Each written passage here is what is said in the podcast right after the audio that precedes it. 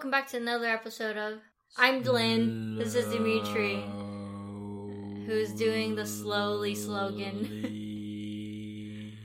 as I'm interrupting you. Hi. Hi.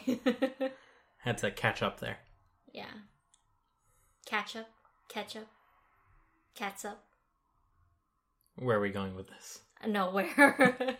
anyway, um, I got a question for you. Mhm. I was on YouTube the other day, Mhm. and there was a video that popped up As as they do on YouTube. and uh and that's where I get all my news, you know. So it was like part of my news feed. so uh I did not watch the video, but uh you had one job. uh came across a video that says something about the last man living in an iron lung. So, what is an iron lung? um um uh so an iron lung. Oh, am I is this are you stumping stump? me? Are you no, I know? I know some of what an iron lung is. So an iron lung is a device that you place a human inside Mhm. and it changes the air pressure such that you can breathe. Yeah. Right? Is it something similar to that? Mm-hmm. Um, uh, do you do you place the human inside the iron lung, or do you attach their mouth and nose parts to the iron lung? That I do not know. Um, I, but yeah, I assume there's a change of pressure involved, and that pumping action gets your lungs moving, and your lungs moving means that you are able to absorb oxygen and, importantly, get rid of CO two from your lungs, uh, from your blood, I should say and therefore you can continue to stay alive. That said, I don't think iron lungs were super effective uh, when they were in use, and like the invention of the respirator. What what's it called now? Respirator? Is it respirators? What what did we need to outfit all the hotel, uh, hospitals? Ventilators. Yeah, I Does- think those are a lot more effective than Does it work lungs. differently or does it work the same way? I think it's kind of the same. Now, ventilator, you have to stick a tube down someone's throat. Uh huh. So it's not not very pleasant, and it's kind of invasive, and you're gonna have a ruined throat for a fair amount of time. well, you're about to die from suffocation or from not being able to breathe. So uh, a tube down your throat helping you survive. Maybe it's uh, it's and you live to see another day, certainly. it's not bad of an option. hmm I, I I wonder if it's down there with like CPR, where like some people just do not ever want to be resuscitated because of all the brain trauma that Mhm. happens during the seconds of And the the of lack of um oxygen that you receive. But also, like your rib cage gets broken. Like ri- no, isn't Well, that- like, that ribs heals. get broken. that heals. The brain functionality is gone forever. well, it depends on how long you're under, right? hmm So if you pass out within a couple minutes and they can bring you back right away and then get you hooked up to machine, then it's probably not that bad of a damage to your brain. But if you're out cold for like a couple hours, I don't even know if a couple hours is still a good window to like be able to bring you back. I don't know if a couple hours is, but I do know that the best like thing you can do if you can't resuscitate someone right away is to chill their body Mhm. and then slowly reintroduce oxygen, like high concentrated oxygen, Mhm. over a period of a long time, and you have a chance at resuscitating them that way. Yeah, that is if you're lucky. You have to be, you happen to be in a hospital when you When that happens. when that happened. Because if that's the case, they probably won't even resort to that method. They Yeah, they'll probably just just, pronounce you CPR dead you, or pronounce you dead. Right? Yeah. So That said, I have no clue. Like uh, past the basic, like an iron lung is a thing. I like am mostly going off half speculation and half like what my brain tells me. This is probably true, uh, and I don't know if it actually is true or not. Uh, so yeah, it is that your final answer? that is my final answer because it seems like you know what an iron lung is. I bear. I don't. I, I looked it up because I you have an image in your head, right? Yes. Okay, so please describe that image because I don't have an Well, image in my head. Let the record be known. This is the first time I managed to stump Dimitri. He does not know the answer. Oh, I was totally wrong. No, you do, but you don't know any more than oh, just Oh, it helps you breathe. so I think that qualifies as not knowing the Yeah, answer. I'll take it. I'll take it. I'm I'm willing to learn. So so I I have a question for you. Do you? Yeah, I do. Um, like I was I was sitting on a chair one of these days, and then my wife was telling me about how she watches videos on YouTube. I know, like craziest thing. What? This Um, wife of yours? But she I- didn't watch a video, and then like she saw another video, and it was talking about iron lungs, and she asked me, and I didn't really know what an iron lung was. So now I want to know, like, do you know what an iron lung is? Do you think you can tell me? Dude, this wife of yours sounds so much like me. We should meet up. Oh, I think you already know each other. I hope at least. so so uh the iron lung was invented back in like the 50s and it's mainly used for people with polio Okay. and polio during that It's time full on paralysis, right? it's, yes it's a it's a virus that just attacks your nervous system and just like kills everything pretty much to the point where like it damages everything to the point where you're paralyzed and one of the case is that it uh it damages your lung your diaphragm to the point where you can no longer breathe and what they did was they invented this machine where it's literally an iron coffin pretty much with at one end there is an opening for your head to be sticking out and the rest of it is i guess is made of iron i don't know if it has to be made of iron It has to. Okay, so based on that, let me let me speculate. So uh, it is a rigid container, right? Yes. And it changes the air pressure inside such that your chest will have to, like, once they decrease the pressure, your chest will have to open up, and you will have to end up breathing as a result. Yeah. Um, and then it will increase the pressure, which will close your chest, and you'll end up breathing out. And there's like a gasket at your neck, but it doesn't really matter if it's strangling you or not because it's forcing you to breathe. Exactly. So that's Okay. exactly what it is. It's uh there's a chamber That's and weird. it is, but it's helped saved a lot of people's Do they have like a, a mummy thing going No. on in the chamber? no. I mean you're just lying there on a bed, Mm-hmm. really. I mean like you're paralyzed. Got it. Yeah, that that sucks. It, it is you can open it up because you But know then they're not breathing anymore, so better make it quick. Yeah, but they it depends on how heavy your case is like the the situation is like you have to be in there your whole life or some people can like come out for 15 minutes but after 15 minutes you start turning blue so then you go back in you know what i'm saying? Hmm. like that kind of idea right? So it allows the people to take a, a breather and i guess not really a breather i'm sorry. It allows them to like take a a step away from this sort of a confinement that they're in you know? Like stepping away for a little bit is probably Whatever the opposite of a deep breath is. so so yeah, so this cage at one end there's like this uh cushion that like Gasket. a gasket pretty much your head is through there, which then allows you to like live your life outside of there. But then I, it's not as much as living your life with a head outside of a. so so and then your body your full is. body is inside and then at the opposite end of your head there's like this sort of like rubber I wouldn't say rubber, but it's like a drum. Like it expands and it contracts. uh-huh. And when that expands, it creates a negative pressure inside the chamber, Mm-hmm. which causes your lung, your diaphragm to expand. And therefore when lungs expand. therefore your lungs expands, and then at that same time, it re- it relies on the the person outside to breathe in and breathe out. Mhm. And when the the drum at the end collapses, it or like deflates, I guess, it collapses your your diaphragm, which then helps you exhale. And that's how you mechanically breathe. Mhm. Yeah. Yeah, like a lot So of people. you're not hooked up to anything. It's just that chamber is, is like allowing you to do it. is doing it. It's force. It's physically doing you, like you know. It's not doing. It's- another another another uh, phrase of words, please. Um, but yeah, that's something interesting that I don't think a lot of people realize is Wait, uh, hold on. Isn't that the same idea as CPR when you compress somebody's lung, like by pushing down? Isn't that what you're sort of doing? Is like you're, or no? I guess CPR is not really the lungs. Yeah. So before we talk about CPR, Uh, what people don't realize about your lungs is you are never really inflating them like a balloon, hmm and they are not really a balloon. The most that you are doing is that you're pulling them, like what your diaphragm is doing, is you're pulling them to be larger. And by pulling them to be larger, that causes air to come in to your mouth, um, and that's what fills them up. And then what your diaphragm does is it pushes them to be, be closed again Mhm. or to be smaller, and it pushes the air out. So, Mhm.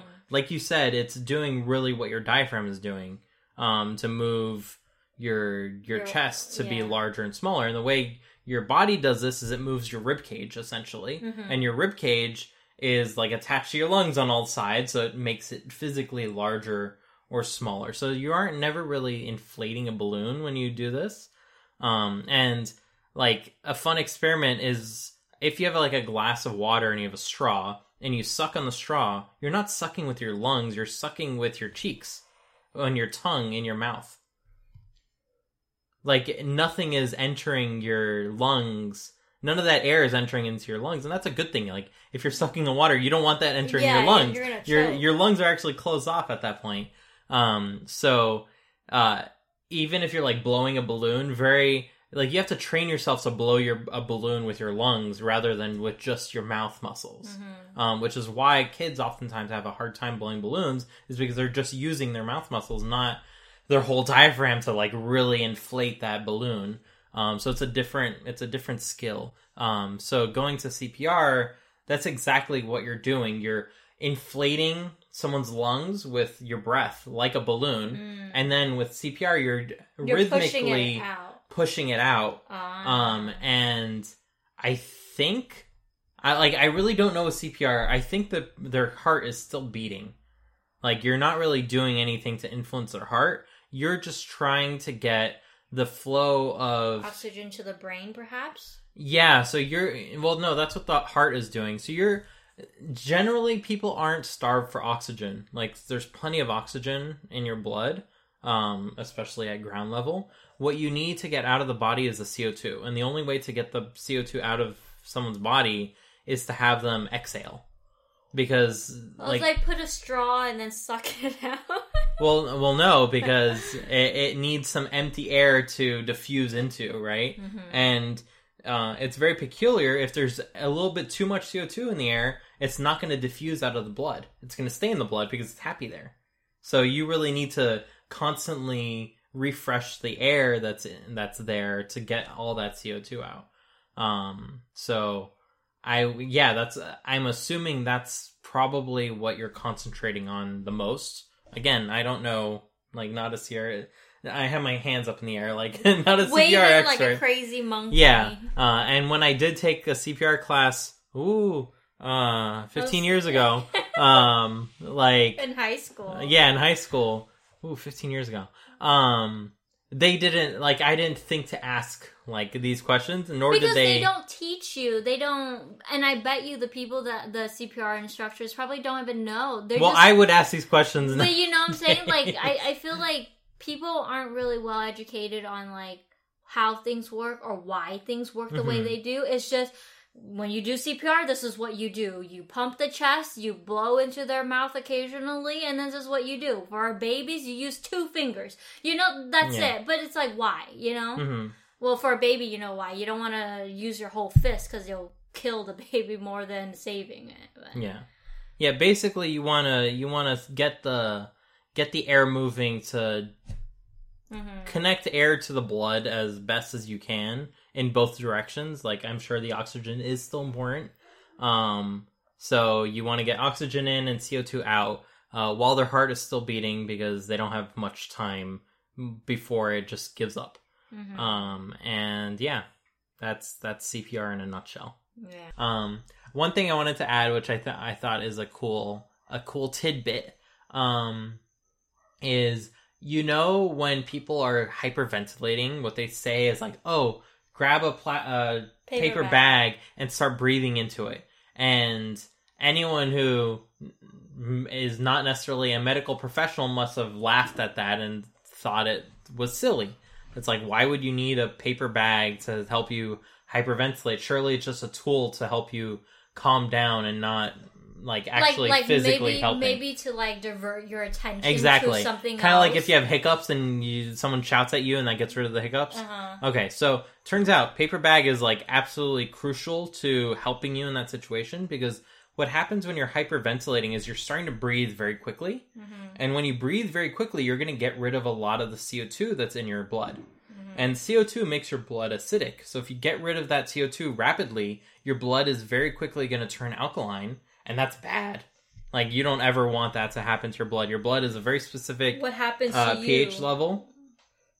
Well, like what happened if you If it goes hy- alkaline, hypo, hyper hyperventilate? Like, do you pass out? uh, you likely might pass out or suffer uh, damage due to that. So, um, so something that people say is grab a bag and breathe into it because what will happen is you're going to be adding CO2 to that bag with every breath, and by increasing the amount of CO2 in the bag, so in the air that's in the bag, that concentration is going to be higher when it touches back your blood, so it's going to re-enter your blood and restabilize.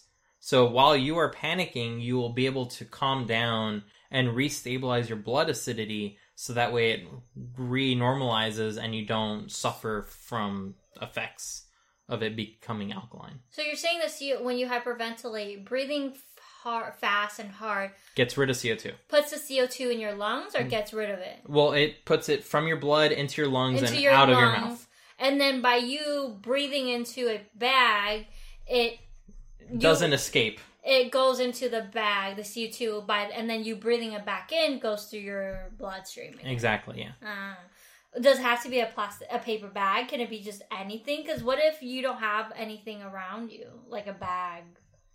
Uh, I think the paper bag works the best because it like retains It some works structure. as like a, a vacuum, like it goes. Yeah.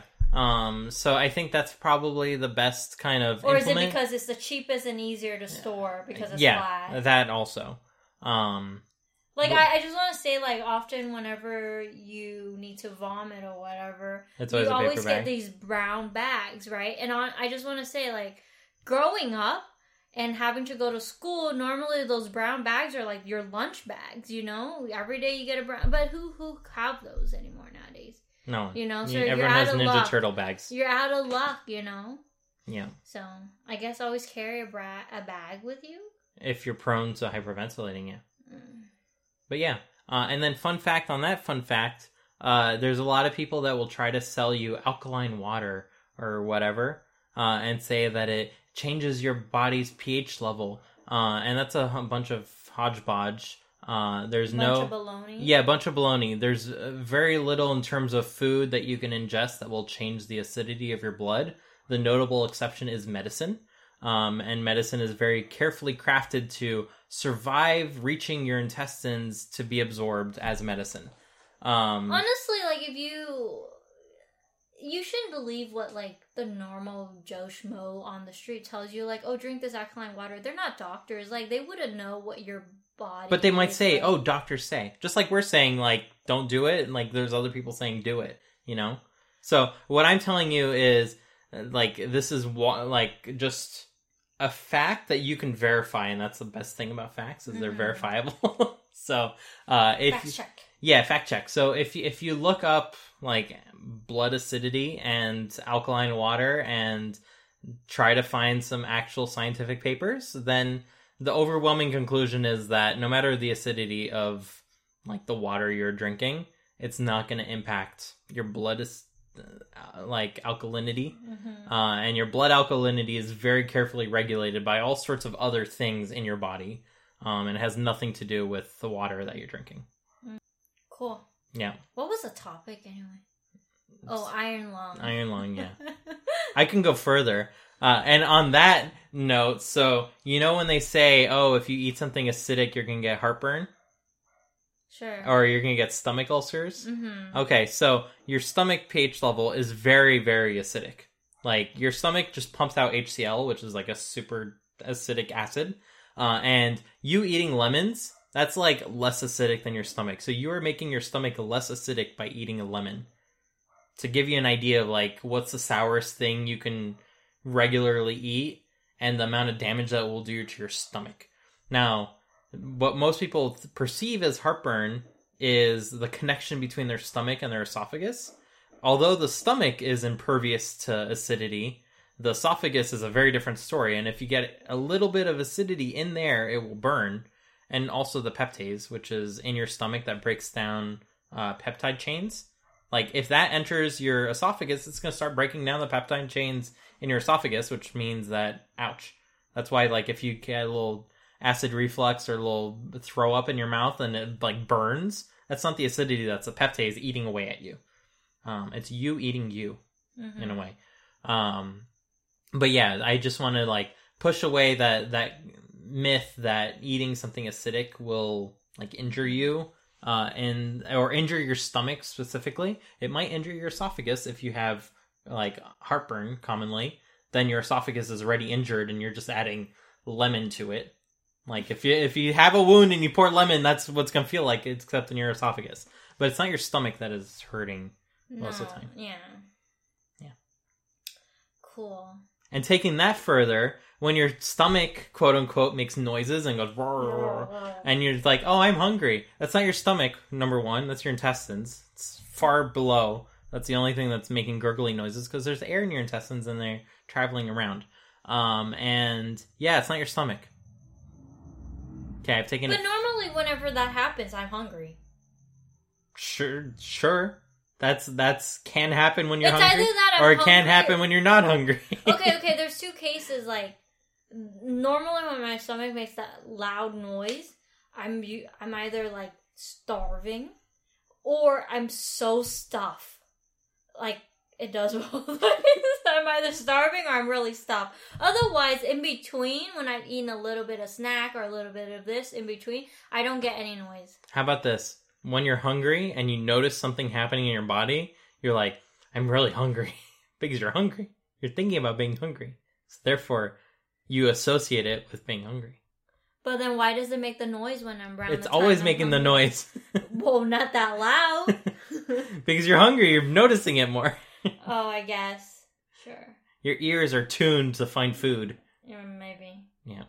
Anyways, this has been an episode with way too many facts. Um, I'm making it up because I got stumped. So I I outstumped my way by like falling rabbit hole after rabbit hole after rabbit hole. It's like when you go to Wikipedia and you click on a link and then you're like, oh, and you click on another link and you're like, oh, and you click on another link and you're like totally. Why Wikipedia? Just go to freaking So- YouTube. Like I'm on YouTube and like watch this movie, and then the next movie's like, oh, I guess I'll watch this too. I guess and then you just go down the rabbit hole of just endless movies. Or, yeah, or, I guess I guess that's like, the modern day equivalent. or videos or whatever, and that's where I found Iron Lung. So we started with iron lung and we ended at gurgling stomachs. Iron Long. Bye, everyone. Bye.